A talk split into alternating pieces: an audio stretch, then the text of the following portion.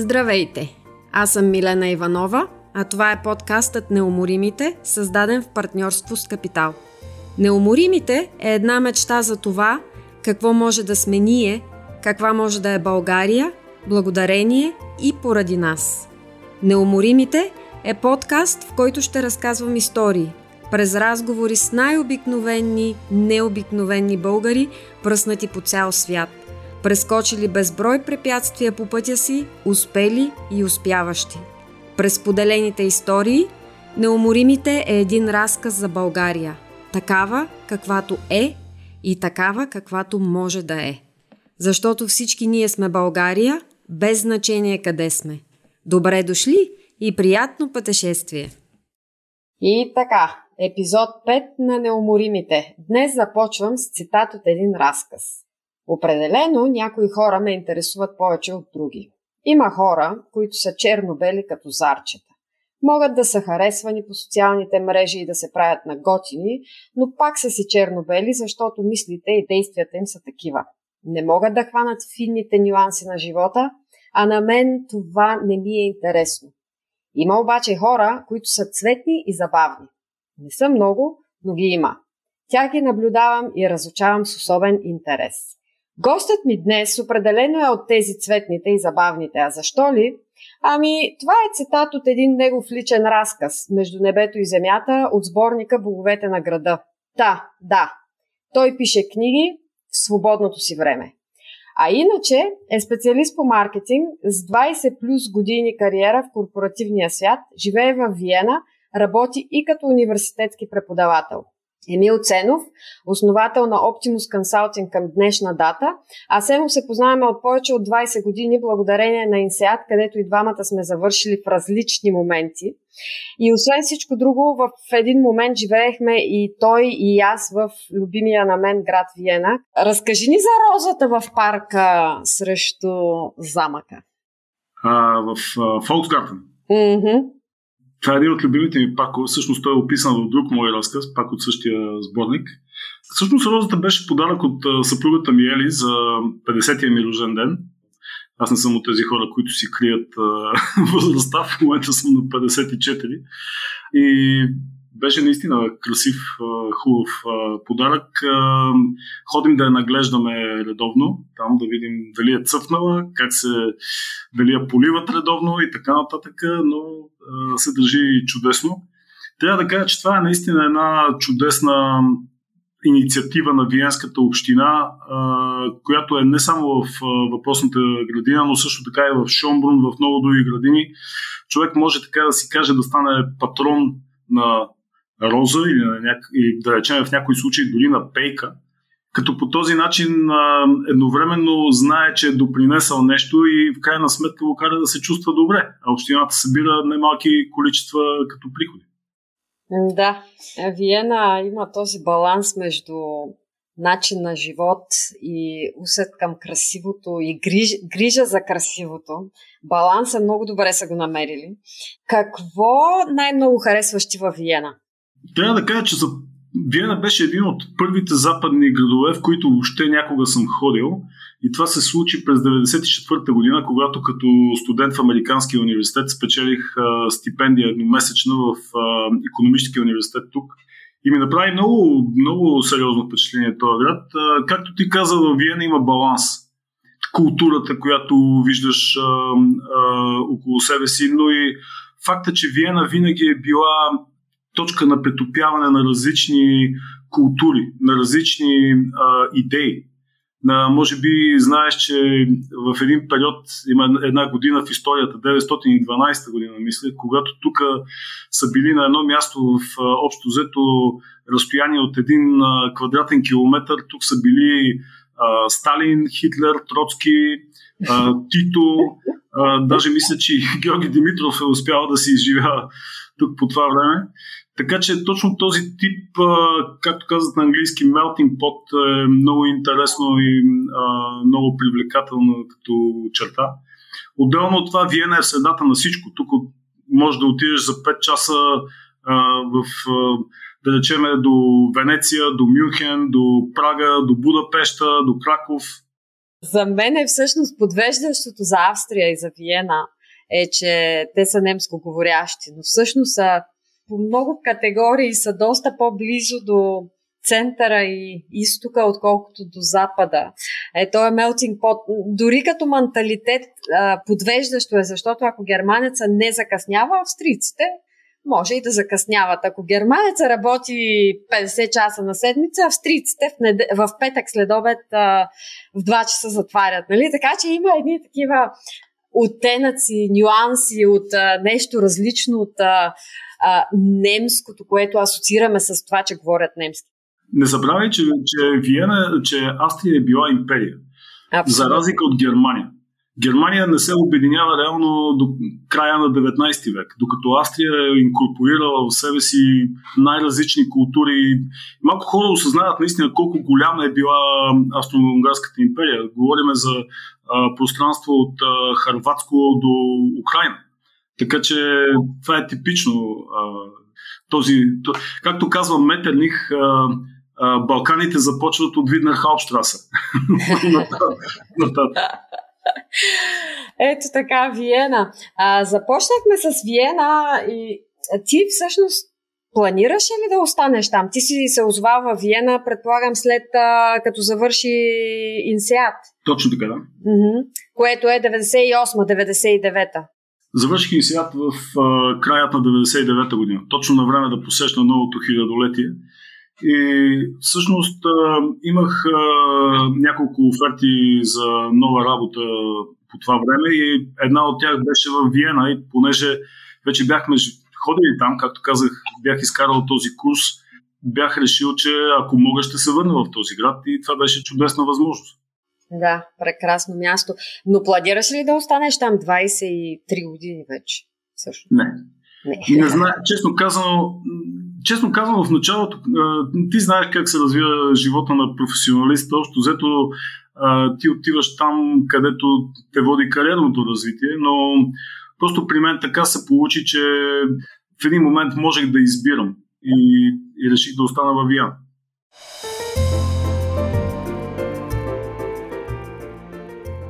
Както ти каза, всъщност, може би е добре да, да обясня на слушателите, да кажа две думи как се разви mm. кариерата ми.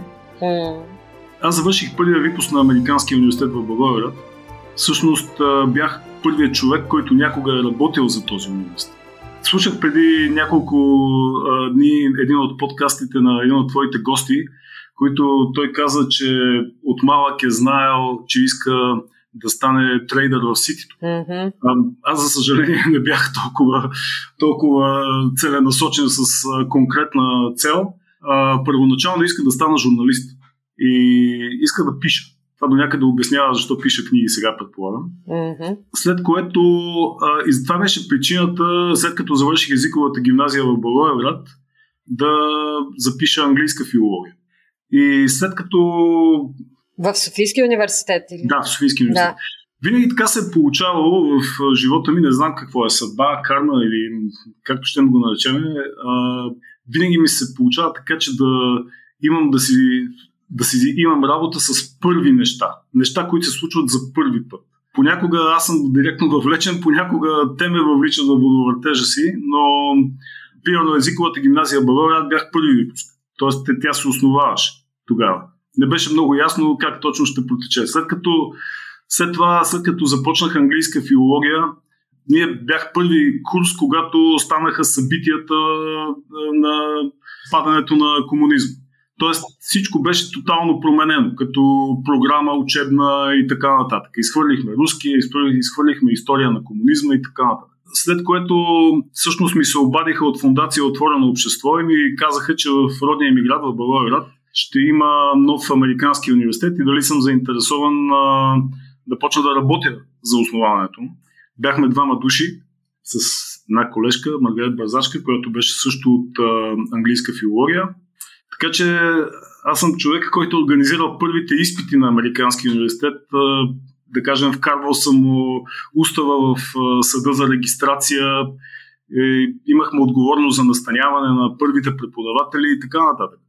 Така че и там бехме първи, така да се Парче история. Да, Беше много интересно.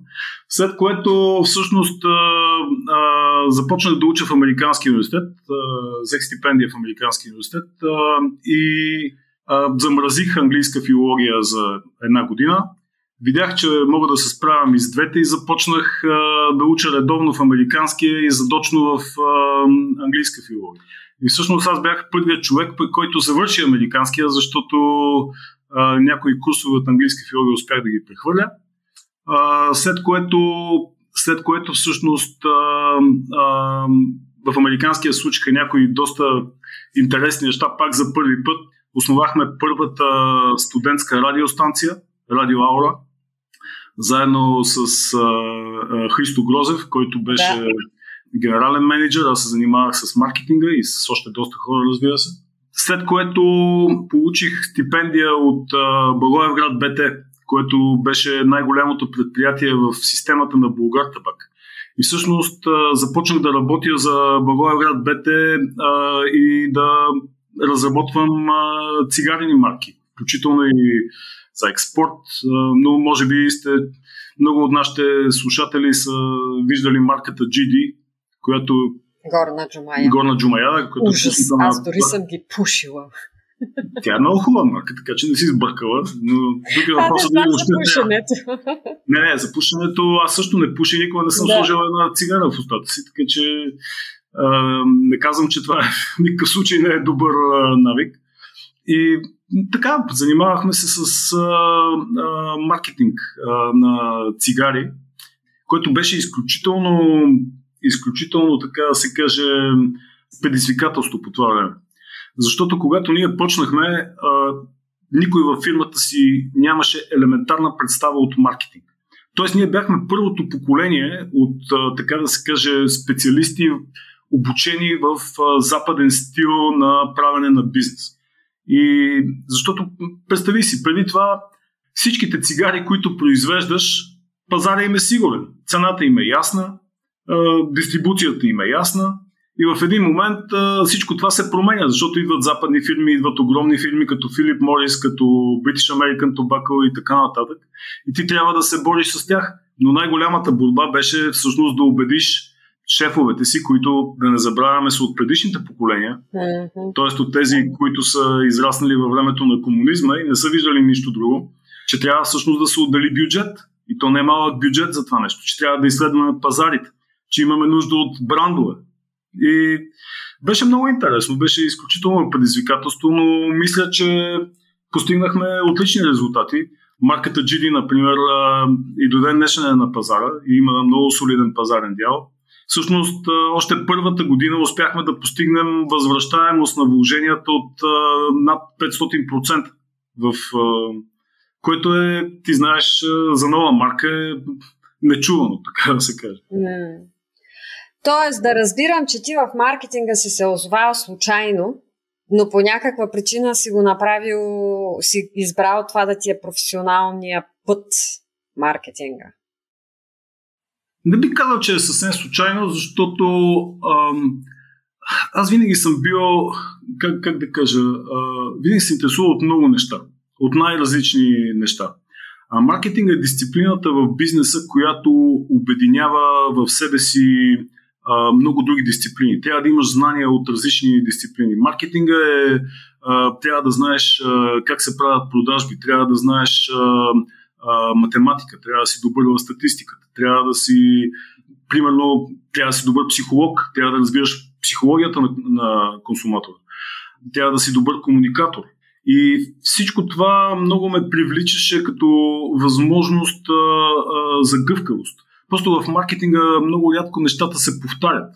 Има, разбира се, процедури и много хора и до ден днешен живеят а, с заблудата, че а, маркетинга това е да снимаш клипове на някой а, екзотичен остров с а, супер модели. И, и това се случва, но, но е рядкост, да кажем. Да. Всъщност по-голямата част от работата е доста изцеждаща като анализ, като интерпретация Абсолютно. на данни. Да. Точно така. Може да бъде изключително досадна, ако я възприемаш като досадна. Да. Добре, а след. А, ти всъщност започваш с а, а, след това и имаш да. няколко интересни включвания в последствие. Значи, минал си през, а, през consumer goods. Да. Стоки за потреблението, но имаш, аз искам да те изпратя там към едно по-скорошно твое включване, което е с сателити. Да. Разкажи ни малко за сателитите и какво си, как, в каква фирма беше попаднал и как се маркетират всъщност сателити? Съвсем накратко да кажа, аз прекарах 7 години в Philips в домашни потреби, където отговарях за стратегията и за пазарните изследвания. След това изкарах още 7 години в OMV, където отговарях за маркетинга на маслата, на моторни масла и индустриални масла в всъщност фирмата, която работех, както казаш ти, фирма за сателит, тя, тя не е фирма точно за производство на сателити, а за производство на сателитни двигатели, на пропулсия, която се а, нарича. А, фирмата се казва Impulsion и а, всъщност е базирана в а, Нойштадт, който е град на около 50 км от Виена. Фирмата е изключително а, интересна и въобще целият целият бизнес с uh, Space е изключително uh, интересен и разбира се uh, много перспективен. По принцип ние произвеждахме uh, двигатели за нано, т.е. до 25 кг и микро, между 25 и 300 кг uh, сателити.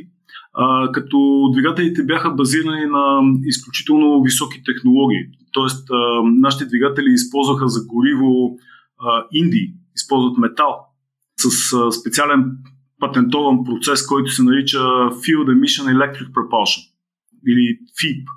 И всъщност наистина научих страхотно много в тази фирма. Тя беше много млада фирма, тя сега си е много млада фирма, със средна възраст около 28 години.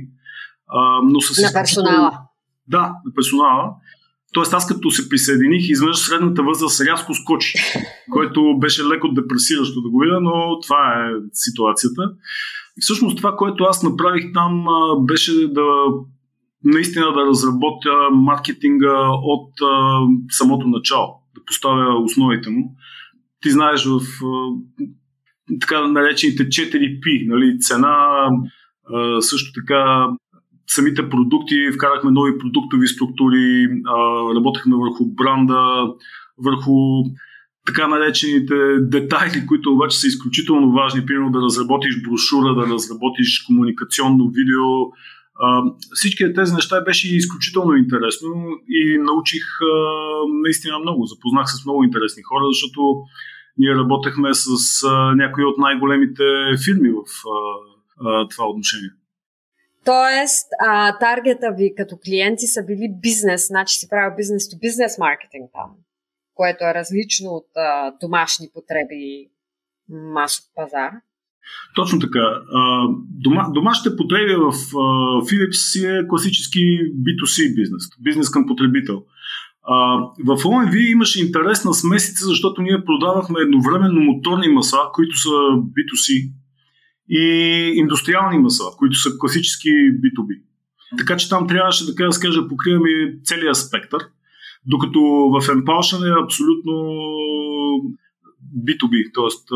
само с крайни клиенти и по проста причина, че много малко хора могат лично да си позволят да изстрелят сателит. Сега има милионери, които могат да го направят за спорта, но да речем е твърде скъпо като хоби. Колко струва да изстреляш сателит? Колко струва? Кажи ми какъв сателит и къде искаш да го изстреляш. Да, да, да. Е, добре, тия мъничките нано, които сте, нано за които сте правили мотори, например. Наносателити не а, на, точно това беше големата красота на наносателитите. От, а, има вкаран, при наносателитите има вкаран а, стандарт. А, тоест, те вече стандартизирано там а, а, производството им. Така наречените куб сателити, които са с размери 10 на 10 а, на 10. И, Сантиметра. Да, това е като Рубик wow. купче. Тоест, wow. поради миниатюризацията на, на електрониката в момента, примерно сензори, ако се прави наблюдение или някакви научни изследвания, а, в момента наистина може да изстреляш сателит, който е изключително малък. И не само може да го изстреляш, но примерно а, има така наречения ride share. Тоест, можеш да го сложиш, да речем, в ракетата на Илон Мъск, в SpaceX. Предишната SpaceX мисля, че имаше 25 наши сателита, т.е. сателит с наши двигатели, не, да. не лично наши, но да, но, да. да кажем, изстрелват се в пространството и на съответната орбита той го изхвърля, той даже като механизирана ръка. Буквално го бута навънка. И вече зависи от това какво искаш да правиш с сателита. Ако имаш двигател, може да го придвижиш от една орбита на друга орбита. Примерно да наблюдава нещо друго. И колко струва това удоволствие с наносателита? Ами, нека да кажем така, много е, много е сложно да се каже, mm-hmm. но, но нека да кажем така, че в момента дори, дори с 6 цифрена сума можеш да се оправиш. Тоест под милион. Под милион може да се оправиш и даже значително под милион.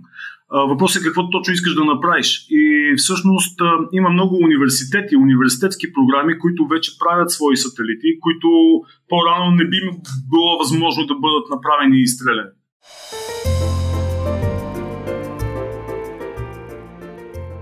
Беше ти забавно с сателитите, но в момента си на друга вълна, която е собствен да. бизнес. Ще те закарам в собствения бизнес, но преди това спомена университети да. и това ме хвърля в а, амплуато ти на преподавател.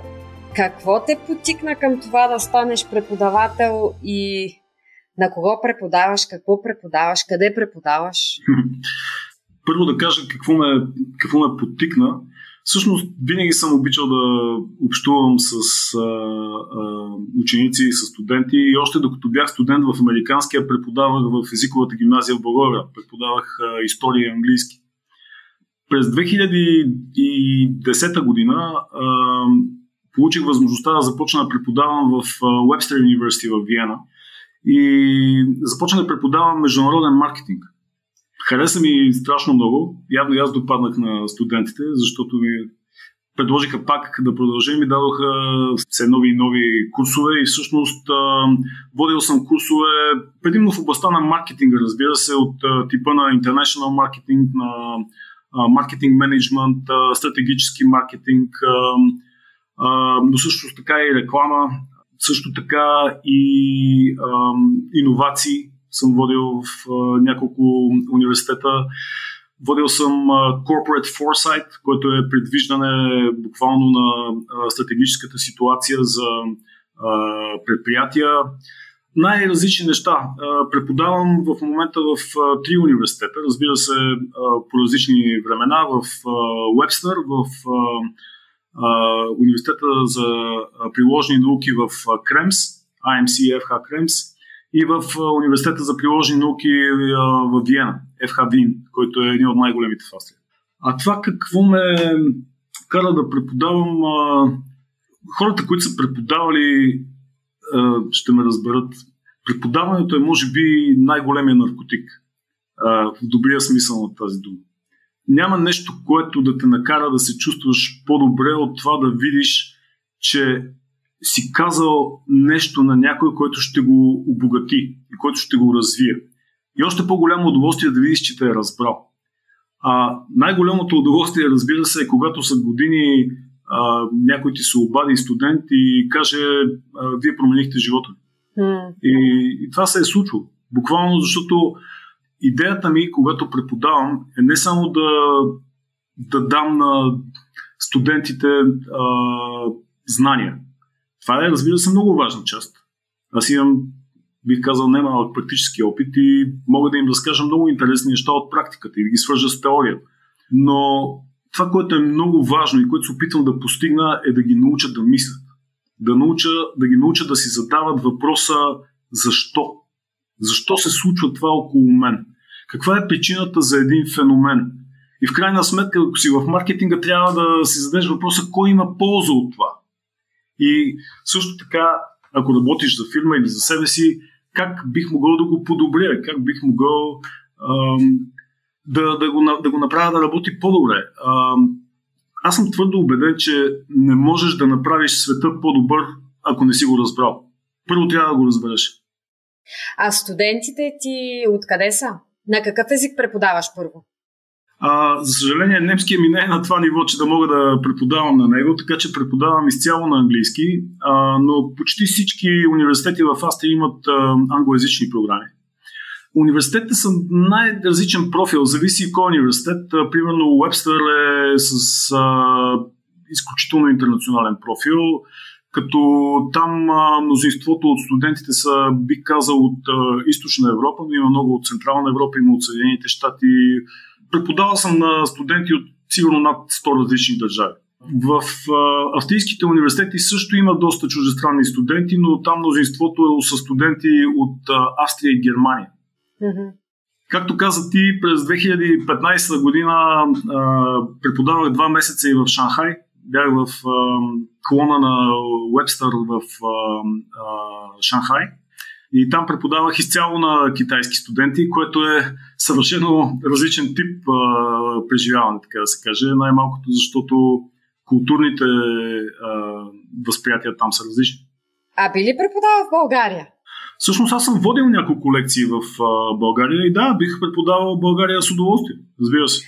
А какво ти е впечатлението като разлики? Сега то е било отдавна, когато си учил в България и тук визирам по-скоро Софийския университет, отколкото американския, защото в американския си върви по американската система, но като, като подход към образованието, това, което си срещнал когато ти си учил и това, което си срещнал в последствие извън България като образование? Подходът е много различен. Аз не мога да твърда в момента какво се случва в България. Моите да, впечатления да, да. все пак са от 90-те години. Но може да се каже, че българската и австрийската система си приличаха по няколко неща. Едно от тях е, примерно, фокусът върху това да се запаметят факти не толкова, да. не толкова процеси и начини на работа, но факти.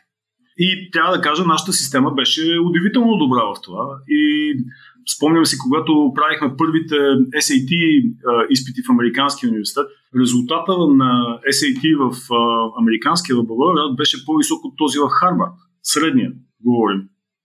Така че определено не бива да бъде подценяван и ефекта, който може да има а, тази концентрация върху фактите, но има някои системи, да речеме скандинавската система, която много повече набляга върху, както казах, начина на мислене и върху практичността, приложността. Тоест, а, когато учиш един предмет, да има, да има начин този предмет а, да бъде директно приложен в а, живота ти. Примерно, когато учиш математика, да знаеш как да сметнеш лихва или, примерно, а, как да си направиш данъците. Си, точно тези да. а, неща. Австрийската система започна до някъде да се променя в това отношение, въпреки че тук консерватизма не е за подценяване, но да речеме появата на така наречените приложени университети, ФХАС, които са с изключително приложена насоченост, беше изключително важно. И бих казал, че защото идеята е, че всеки такъв университет има някаква практическа насоченост в определено поле. Да речеме, университета в Кремс е насочен в а, а, туризъм. А, университета в Винер Нойштадт, който пак е а, ФХ, е насочен а, към а, технологии. Много от нашите колеги, които бяха в а, а, фирмата за сателитите, а, бяха от този университет. Университета в Грац е насочен към хранително-вкусова промишленост, което е типично, защото този регион Штирия е много богат на ферми, най- най-различни селскотопански продукти. Така че вкарването на тези университети позволи създаването на специалисти, които веднага си намират работа, изключително лесно си намират работа и всъщност могат много бързо да влязат в нея, като в същото време им дава много добро образование. И мисля, че това е нещо, което, но пак казвам, тези университети са а, не са изцяло частни, не са изцяло държавни. Те са смесено, смесена собственост. Държавата също има участие в тях.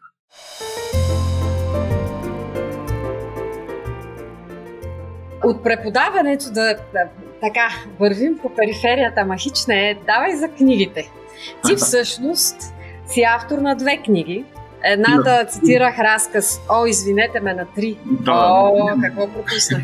значи аз а, съм до боговете на града и Корнелия и двете са ми любими. Много любими. Корнелия я изядох на един а, дъх. А, беше декември или януари, след като излезе. Как така ти, ти спомена всъщност, искал си да ставаш журналист и оттам ти идва връзката с а, писането.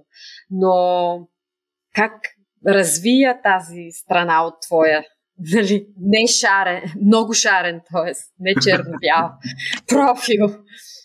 Ами, как да кажа, това, което е писало да се случи, ще се случи, както казвам. Ако, ако вървим в посока карма, както е една от темите на боговете на града. Винаги съм обичал да пиша. И всъщност, ще бъда честен, част от една от причините ме подтикна да започна да пиша боговете на града беше, че гледах какви книги се появяват около нас. И трябва да кажа, че съвременната литература, нещо, което наистина и липсва, според мен, или поне това, което аз искам да видя е история. Искам някой да ме хване за ръка и да ме запознае с герои и с една ситуация. За да могат тия герои да се развият успоредно на ситуацията и ти да научиш нещо от самите герои. Честно казано, малко ми е безинтересно, когато някой автор седне и започне да ми излива поток на съзнанието си. Това, разбира се, много модерен похват, не би казал съвсем нов, но страшно много хора го използват. Но а, смятам, че а, читателя трябва сам да си направи изводите, не да му ги набиваш в главата. И от, а, затова започнах всъщност а, да пиша разказите, а, след което реших да експериментирам. Обичам да правя експерименти в различни области и затова написах а, и роман Корнелия, тя, третата ми книга, като всъщност разказите Боговете на града са само на български. Корнелия е издадена като печатна книга на а, български и като електронна книга на английски. До известна степен бих казал, че за мен е, това беше експеримент в маркетинга, защото иска да видя как а, стои въпроса с книгоиздаването, защото аз издавал сам първите две книги. Uh-huh. И иска да направя свой вебсайт, т.е. експериментирах също и с маркетинга на а, съответните книги. И какво научи? О, научих много интересни неща. Научих, примерно, че а, не трябва да се бърза, и, и най-важното нещо, което винаги е много важно да се има предвид, човек трябва да работи с професионалисти. Ако работиш а, с а, дизайнер, трябва да работиш наистина добър дизайнер. Слава Богу, аз намерих такъв. Ако работиш с редактор, трябва да работиш наистина добър редактор. Намерих и такъв. Така че това, това са много важни неща. А последната книга всъщност е изцяло на английски, все още не е преведена на български. Тя се казва Зеленият тунел, The Green Tunnel и в момента се разпространява само през Амазон като печатно и електронно издание. Тя е много различна книга и е насочена към различна аудитория. Всъщност тя се разказва за хора, които живеят с едно генетично заболяване, сърдечно заболяване и как това заболяване понякога определя съдбите им. И пак казвам, книгата не е за самата болест. Тя не е фаталистична научна. или тежка или научна книга, въпреки че в нея има много научни факти, защото разказвам и за развитието на лекарства, за съответната болест и така нататък. Но тя е за съдби. Тя се разказва за хора, които, които са засегнати по един друг начин. Това е как това нещо ги обединява или понякога раздалечава. Ето така, пропуснала съм, ще трябва да... Трябва да наваксам. ще трябва да наваксам. Добре.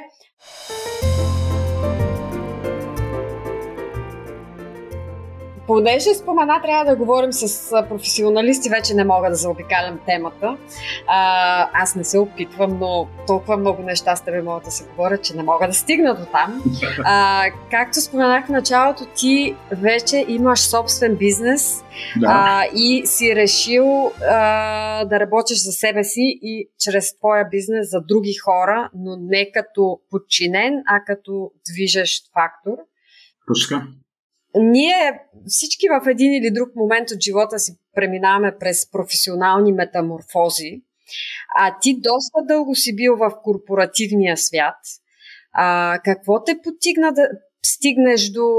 Добре, аз като един бивш рекрутър, защото и това съм работила преди да стана банкер, това, което виждам в твоето CV е нали, корпоративен, корпоративен и след това минаваш към повече стартапс, към по-такива предприемачески неща, но все още не твоите. И сега вече е твоето.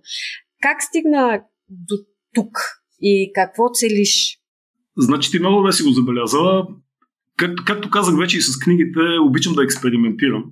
И честно казано, след а, толкова години в а, а, големи или сравнително големи корпорации, честно казано не смятам, че мога да науча нещо повече. А, мисля, че съм видял наистина а, всичко, което си заслужава да се види. Както ти забеляза, всъщност минах, минавах постепенно към а, стартапи, а, включително с... А, да, забравих да кажа, че всъщност няколко години в Philips работех и като IT менеджер, така че познавам доста, доста добре и а, а, да кажем света на софтуера и на, на програмирането, а, въпреки че самия аз съм програмист, разбира се. Но просто вече е дошло времето, така да се каже, когато мога този натрупан опит да го синтезирам и да го приложа в практиката за себе си, но и за други фирми, като консултант. Защото е, ти спомена за стартапите. Това, което наблюдавам аз в момента, е, че една огромна част от стартапите се провалят по простата причина, че наистина не разбират пазара, не разбират потребителите си. Тоест, те имат чудесни идеи, имат, много от тях са изключително добри инженери, добри програмисти и така нататък, но те си нямат представа как да развият свой собствен бранд.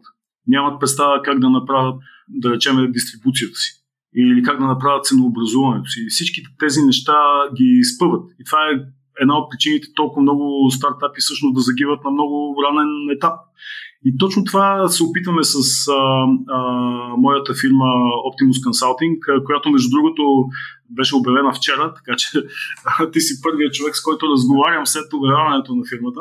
Но, но това е основната ни идея, просто да помагаме на бизнеси от а, всякакъв размер да подобрят а, маркетинга си.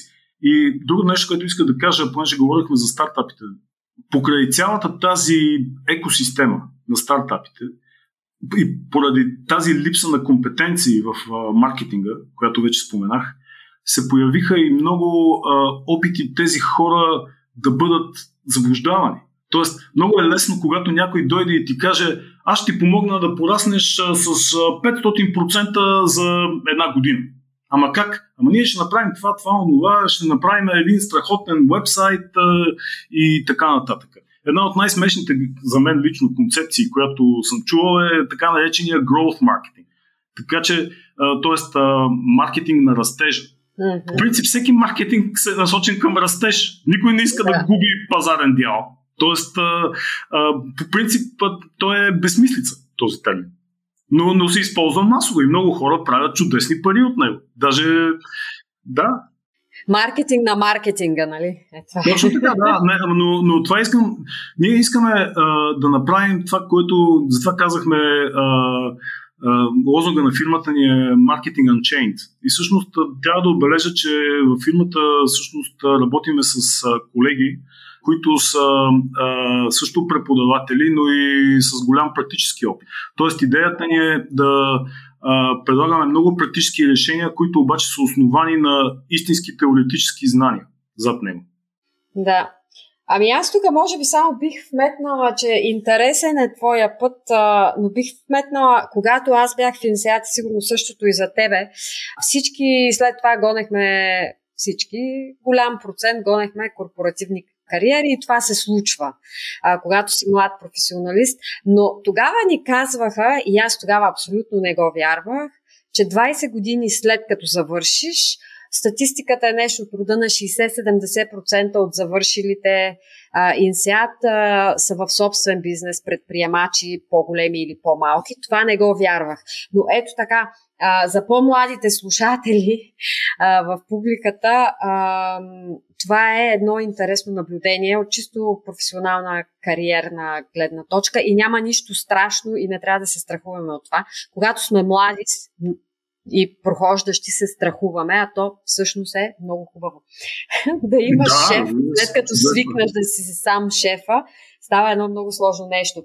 Сега, понеже каза маркетинг стратегия, това ме наведе на... Аз искам а, в края на разговора да говорим за а, България такава каквато може да бъде и да си я представим през 2050 година. Ама то част от това е и маркетинг. А, ако ти днеска с магическа пръчка станеш шеф на не знам кой отдел, който отговаря за маркетинга на марката България, кажи ми трите или петте неща, които би направил. А, чудесен въпрос, защото всъщност а, даже съм си мислял по въпроса и даже направих една публикация в LinkedIn, а, когато излезе един клип за България. Аз я помня тази публикация. Но имам, но имам, един, имам един въпрос към теб. Говорим за сегашния продукт България или за възможния продукт България? Това са различни неща. За възможния, защото ние с маркетинга винаги чертаем, рисуваме бъдещето. Нали? Тоест, казваш, че защото първото нещо, в първия, първото правило в маркетинга е, че а, ако продуктът ти не е в ред, за съжаление, каквото и да направиш, няма да успееш да го маркетираш. Днес, какво би направил днес? Първото нещо трябва да видим кои са основните, а, така да се каже, на марката, на бранда България. Кои са основните а, съставки на ДНК-то. Тоест, ДНК-то ни като, като държава и, и просто трябва да разберем защо го правим. Да привичаме туристи, да привичаме инвеститори, защото това са различни неща. Mm. Тоест, коя е целевата група? Защо го правим това нещо? Тоест, аз бих имал различни комуникации, но ДНК-то трябва да остане а, същото аз бих наблягнал изключително много на първо много стратегическото ни местоположение. България винаги е била на кръстопът на цивилизации, на народи и трябва да комуникираме на другите, че реално погледнато ние се опитваме да вземем най-доброто от тази смесица на култури, на народи, но също така и на бизнес. Защото ние сме изключително важен бизнес път. Тоест, по дефиниция, че и другите, които инвестират при нас и дойдат при нас, също биха могли да попият а, от а, тази смесица. А, другото нещо, което бих а, направил е бих говорил за не толкова за природни красоти, защото това е лесно да се покаже. А и много други страни имат природни красоти, да бъдем откровени. Австрия също е много красива държава, изключително. О, да. да. Това са неща, които хората ги намират а, сами в а, а, интернет. Но трябва да кажем, че когато хората дойдат там, те се чувстват добре. Тоест трябва да създадем едно чувство на feel good. Когато дойдеш там, дали е от храната, дали е от отношението на хората, дали е от а, морето, дали е от начина по който се забавляваш или каквото да било. Въпросът е, че това чувство би трябвало да бъде комуникирано. Сега как ще бъде направено в бранд, вече говорим за сложна стратегия. Така че... И затова купуват крипто, понеже да, е още по-истинско. Да, точно така. Добре, значи да те хвърля, ето слушай сега, цитирам теб от един твой фейсбук коментар и с него отиваме в мечтата 2050. Аз, Емо, за тези, които не, т.е. повечето хора не го познават, в него има една такава тънка едно такова тънко чувство за хумор. И също така е винаги критичен, но конструктивно критичен. И този коментар мен ми направи впечатление, защото обикновенно, когато си идва в България, е по-скоро критичен. Да слушайте сега. така, наскоро преди месец бяхте в България и а, прочетох аз този коментар. Не можахме да се видим, защото бяхме на двата края на страната, но... Съжаление. Чета. Честните ми впечатления от София след няколко дни тук. Първо, хората мислят и се държат по-европейски.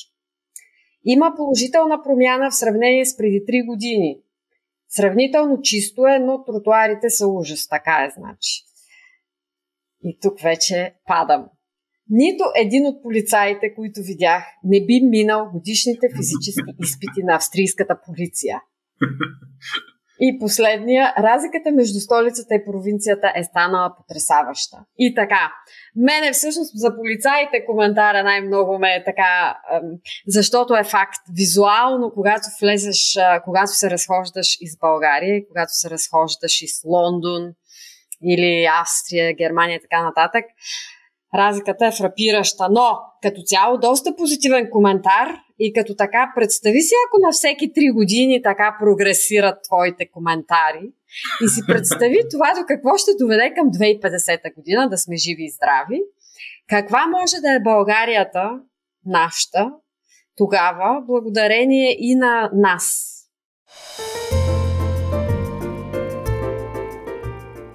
България ще бъде такава, каквато ние си направим. То е очевидно.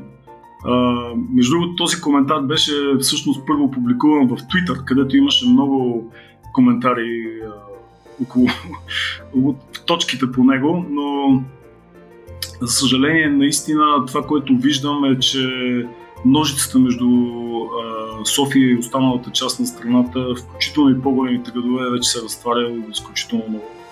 И това е до някъде и може да се каже естествен процес на централизация, който до някъде го наблюдаваме и в страни като Унгария, където Будапещ е една трета от страната. Но разбира се, това не е добре за равномерното развитие на различните региони. И това е изключително важен урок за следващите управляващи. А, що се касае до полицаите, аз предполагам, че ти си виждала австрийски полицаи, да, да. изглеждат. Така че в крайна сметка идеята на полицая е, ако някой престъпник открадне нещо и тръгне да бяга, да може да го настигне. Абсолютно. Ай да внушава респект. И точно за това има униформи, точно защото в крайна сметка той представлява не само себе си, но и институцията. Тоест, идеята е ти по всяко време да можеш да отидеш при този човек и да потърсиш помощ от него. Не да те погледне на криво. Ще ти кажа един пример, който е много, много типичен за Австрия. Карах си колата аз, обаче беше развалена, беше и развалена а, лампичката за бензина.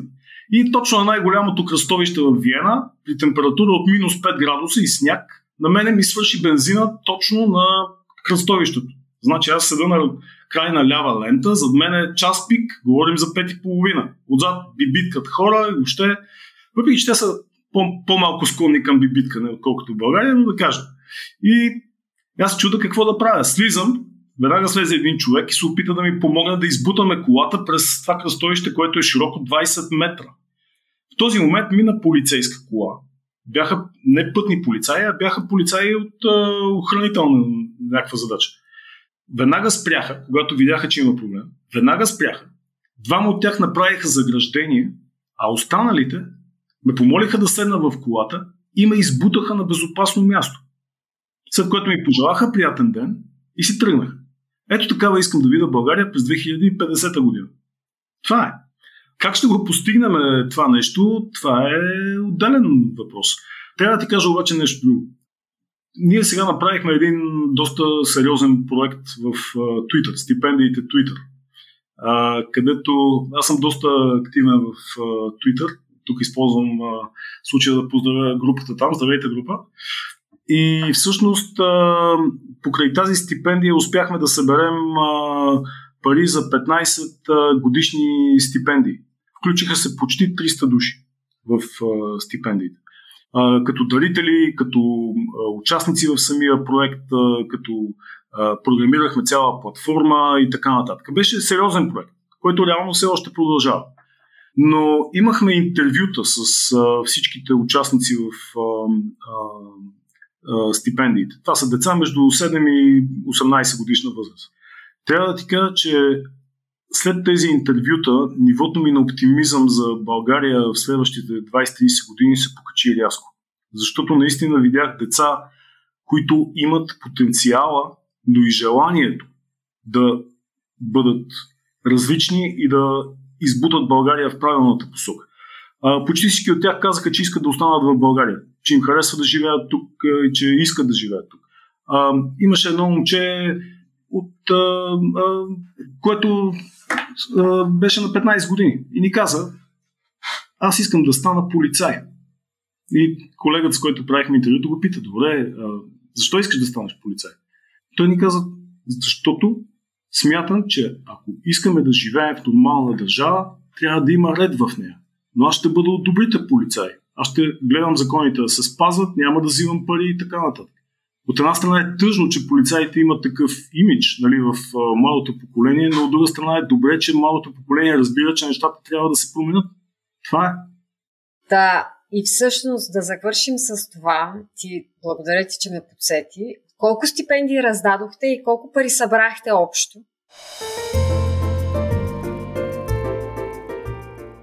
А, беше много интересна цялата ситуация, защото всичко тръгна от един мой а, твит а, през декември месец, а, когато аз казах, дайте да събереме по 20 евро и да дадеме а, стипендии на деца в затруднено положение, които обаче имат талант.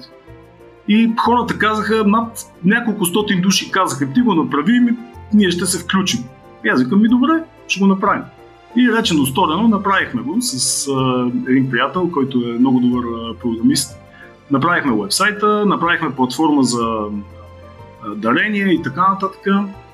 И всъщност отзива наистина, наистина беше страхотно бърз и, и много, много силен.